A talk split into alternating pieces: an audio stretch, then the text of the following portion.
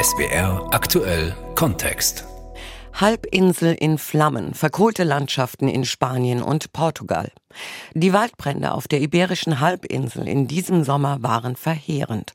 Es hat zwar nicht wesentlich öfter gebrannt als sonst, aber die Feuer waren intensiver und ausgedehnter als je zuvor. Begünstigt durch extreme Trockenheit und häufige langanhaltende Hitzewellen. Und dann gibt es in Portugal und Spanien auch noch hausgemachte Gründe dafür, dass die Flammen ganze Landschaften zu verschlingen drohen. Die Hintergründe jetzt von Franka Welz und Reinhard Spiegelhauer. Auf dem Dach Portugals in der Serra da Estrela steht ein Stall. Für die Region typische Bordaleider-Schafe zupfen Heu aus einer Krippe, andere liegen im Stroh. Das sonderbar meditative Geräusch ihres Wiederkäuens füllt den Raum.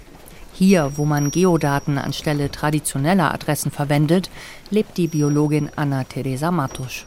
Meu nome é Ana Teresa Matos, eu sou bióloga, tirei também Engenharia Florestal e estamos cá há dois anos. Seit knapp zwei Jahren lebt die 31-Jährige, die auch Forstingenieurwesen studiert hat, mit ihrem Freund André und zwei Herdenschutzhunden hier auf etwa 100 Hektar Land, das fast 20 Jahre verlassen war und das sie wiederbeleben wollen. Doch dann kam im vergangenen August das Feuer. Von Anfang an haben wir eine Rauchsäule in unsere Richtung gesehen und jeden Tag darauf gewartet, dass sie uns erreicht. Jedes Mal ist sie uns etwas näher gekommen. Und als sie schon neben Samaro stand, haben wir die Feuerwehr angerufen, um herauszufinden, wie die Lage ist. Und es hieß, der Wind wehe weg von Manteigas. Das Feuer würde nicht bis zu uns kommen. Wir waren also ein bisschen ruhiger. Doch so kam es nicht, erzählt Anna Teresa weiter. Eines Nachmittags sahen sie aus der Höhe, dass die Flammen doch schon auf ihre Seite übergesprungen waren.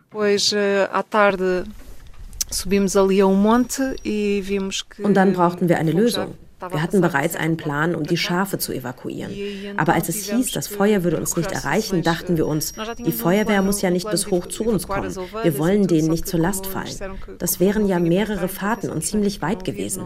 Und dann hatten wir plötzlich auch gar keine Zeit mehr, um jemanden zu rufen, um die Schafe rauszuholen.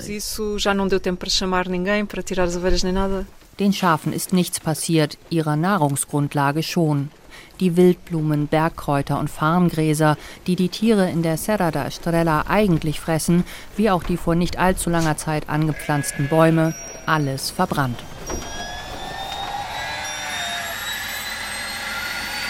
Der Heliport von Valdemorrillo, 50 Kilometer westlich von Madrid. Das Umland der spanischen Hauptstadt ist zu großen Teilen relativ dicht besiedeltes und bewaldetes Gebirge. Waldbrände könnten hier schnell tausende Menschen bedrohen. Für den Kampf gegen gefährliche Feuer hat die autonome Gemeinschaft Madrid, quasi das Bundesland Madrid, massiv aufgerüstet. Die autonome Gemeinschaft hält im Sommer ein dichtes Netz von Hubschrauberbasen speziell für Waldbrände vor. Eine der Maschinen steht hier in Valdemorillo. Eh, es gibt verschiedene Konfigurationen. Wir bringen zum Beispiel Löschbrigaden samt Ausrüstung zu den Feuern. Aber wir können stattdessen auch 1200 Liter Wasser zum Brand fliegen und dort abwerfen. Wird Rauch gesichtet oder ein Feuer gemeldet, bringt Pilot Julio Munoz die Maschine innerhalb von zehn Minuten in die Luft.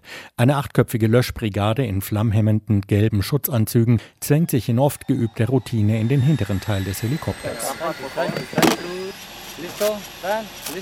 Rechts und links sind zwei Männer dafür verantwortlich, dass niemand dem Heckrotor zu nahe kommt. Das Einsatzgepäck wird abgelegt, jeder Handgriff sitzt. Dann werden die Schiebetüren zugezogen und es geht los.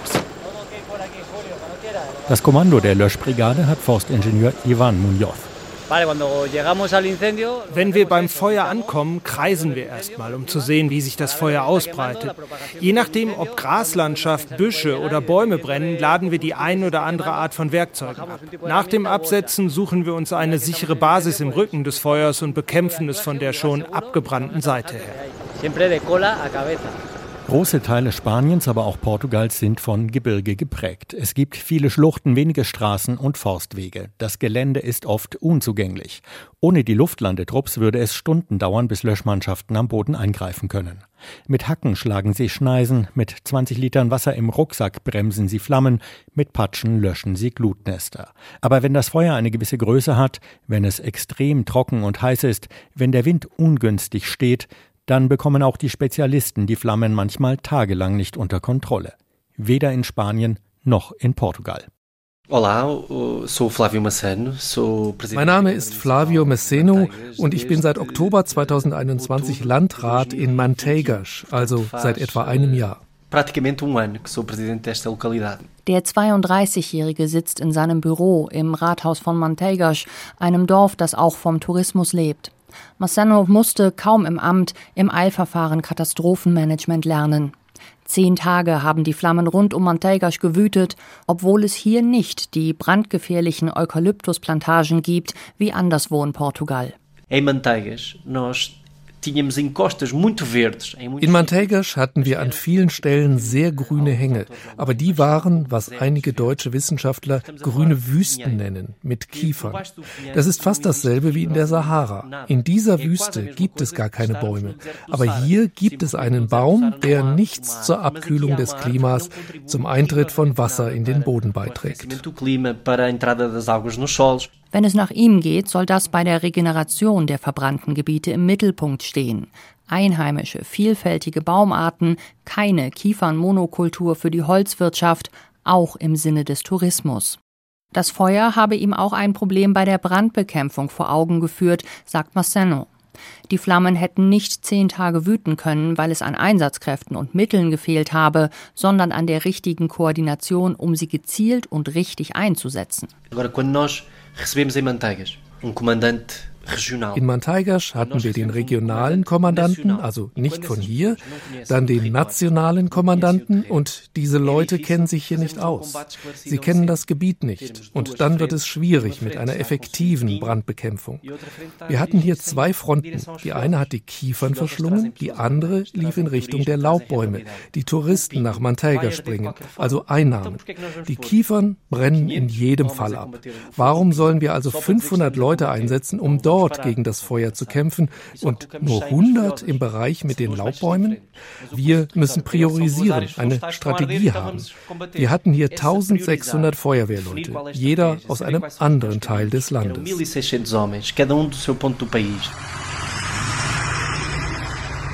Auch in Spanien reichen die lokalen Feuerwehrleute alleine oft nicht aus, um einen Brand unter Kontrolle zu bringen.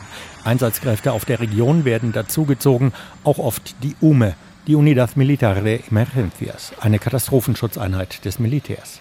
Presseoffizier Manuel González steht vor einer Gerätehalle, in der rot lackierte geländegängige Feuerwehrtrucks stehen. Die Einheit ist gegründet worden, nachdem es 2005 gleich mehrere Katastrophen gegeben hat, darunter einen Waldbrand, der elf Todesopfer gefordert hat. Man kam zu dem Schluss, dass das Militär eine Katastrophenschutzeinheit aufstellen sollte. Dreieinhalbtausend Mann und Frau sind strategisch über das Festland verteilt an fünf Standorten. Außerdem ist eine kleine Einheit auf den Kanaren stationiert. Die UME soll innerhalb von drei Stunden in jedes noch so abgelegene Eck Spaniens kommen können. Eine militärische Einheit, die zu den regionalen Feuerwehren dazukommt. In Portugal klagt der Landrat, dass das nur semi-gut klappt. Und in Spanien? Die Behörden in den autonomen Regionen haben standardisierte mobile Einsatzzentralen. Die werden in der betroffenen Zone aufgestellt. Wenn wir dazugerufen werden, stellen wir zwar für unsere Leute noch einen eigenen Kommandostand auf, aber der ist der Einsatzzentrale den Experten aus der Region nachgeordnet. Wir bekommen von ihnen unsere Aufträge. Nur wenn ein Brand mehrere Bundesländer, Regionen gleichzeitig betreffen würde, würden wir als nationale Einheit das Kommando übernehmen. Eine extreme Situation, die noch nicht eingetreten ist und es hoffentlich auch nie wird. In Portugal übernimmt der Zivilschutz ab einer bestimmten Gefahreneinstufung automatisch die Koordinierung. Rui Leitão, Kommandant der Freiwilligen Feuerwehr in Viseu, 70 Kilometer westlich der Serra da Estrela, sieht das kritisch. Der Zivilschutz redet mit der portugiesischen Sicherheitspolizei, mit der Feuerwehr, mit den Förstern und Landräten. Wir brauchen dies, wir brauchen das. Handeln tun andere. Der Zivilschutz sollte nicht das Kommando haben, sondern die unterschiedlichen Einheiten koordinieren, sprechen, koordinieren, anfordern und wir machen das. Bisher gehe oft wertvolle Zeit verloren. An Einsatzkräften fehle es gar nicht, so der 34-Jährige, der aus einer Feuerwehrfamilie stammt, seit 20 Jahren selbst aktiv und seit ziemlich genau zwei Jahren Kommandant in Viseo ist. Was fehle, sei oft das passende Gerät, bzw. die Mittel dafür. Wenn Sie zum Beispiel eine Maschine mit Raupenantrieb benötigen, warten Sie dann zwei Stunden, bis der Bürgermeister der Gemeinde A den Bürgermeister der Gemeinde B gefragt hat? Nein, alle Gemeinden müssen eine haben. Aber da sind wir heute nicht. Bis wir gefragt werden, können Stunden vergehen. Auf baldige Besserung hofft er auch nach den teils verheerenden Bränden des vergangenen Sommers nicht. Nein, nicht nach dem, was ich gesehen, gehört und gelesen habe. Wenn man schon aus dem Jahr 2017 nichts gelernt hat. Nichts. Fünf Jahre sind vergangen. Welche Lehre kann man aus der Serra da Estrela ziehen? Bei großen Bränden muss Portugal zum Beispiel immer wieder auch um Unterstützung durch Löschhubschrauber und Flugzeuge anderer Nationen bitten. Spanien hat 14 große Löschflugzeuge. Sie werden auf einem Luftwaffenstützpunkt in der Nähe von Madrid gewartet. Während von der Startbahn ein Eurofighter zum Übungsflug losdonnert, steht eines der knallgelb lackierten zweimotorigen Amphibienflugzeuge auf dem Rollfeld. Über eine angestellte Metalltreppe geht es hoch zur Einstiegsluke. Das ist die Haupttür, solange die Motoren abgestellt sind. Vorsicht mit dem Kopf. Das hier ist der Laderaum mit den beiden Hauptwassertanks. Und dann haben wir noch vier andere Tanks mit flammhemmendem Schaum. Der wird dem Wasser zugemischt. Der 27-jährige Pilot Inigo Jaguar fliegt seit fünf Jahren Einsätze mit den 20 Meter langen Maschinen. Zum Wasserfassen gleiten die Flugboote auf einem See entlang und das Wasser wird dabei in die Tanks gepresst. In nur zwölf Sekunden landen so 7000 Liter Wasser in den Tanks. Pilot Jaguar ist stolz darauf, im Cockpit zu sitzen. Wenn das Wasser an Bord ist, mache ich das System scharf. Wenn wir das Feuer erreichen, konzentriert sich der Pilot nur auf das Fliegen und den Knopf hier am Steuerknüppel, mit dem wir das Wasser abwerfen. Der Co-Pilot kümmert sich um die Motoren, damit wir die richtige Geschwindigkeit haben. Jaguar weiß, seine Arbeit ist wichtig, wenn es um große Flächen geht. Wenn höchste Präzision gefragt ist und Feuerwehrleute abgesetzt werden sollen, dann sind die Kollegen mit ihren Hubschraubern mindestens genauso wichtig. Feuerwehrfrau Marta Jerez de la Vega sieht das genauso. Sie ist oberste Chefin bei der Waldbrandbekämpfung in der Region Madrid. In der Kommandozentrale am Heliport in Valdemorillo hängt ein Schaubild. Estas zonas que ves coloreadas hier, diese farbigen Bereiche gehören jeweils zu einem Hubschrauber. Wir sind hier an der Basis in Valdemorillo und fliegen sofort jedes Feuer an, das in dieser Zone gemeldet wird. In einem anderen Gebiet wird es zum Beispiel der Hubschrauber sein, der in Navas del Rey stationiert ist. So decken wir die ganze autonome Gemeinschaft Madrid ab. Navas del Rey, fin, tenemos todo el territorio con despacho automático de alguno de nuestras aeronaves. Aber auch in Spanien können sich weniger dicht besiedelte, weniger wohlhabende Gegenden diesen Aufwand nicht leisten.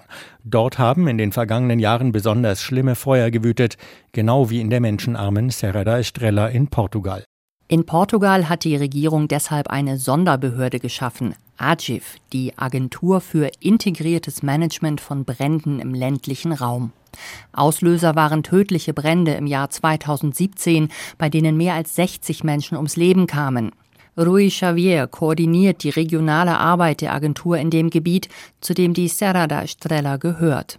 Er ist weniger pessimistisch als der Feuerwehrkommandant aus Viseu. Estas ferramentas diese Planungsinstrumente, die wir jetzt vorbereiten, werden zum ersten Mal die verschiedenen Akteure, die in der Region vertreten sind, zusammenbringen, damit sie die konkreten Probleme in einer Gegend und das Vorgehen widerspiegeln, das die Stellen vor Ort für notwendig halten um unser nationales Ziel zu erreichen, nämlich Portugal bis 2030 vor schweren Bränden im ländlichen Raum zu schützen.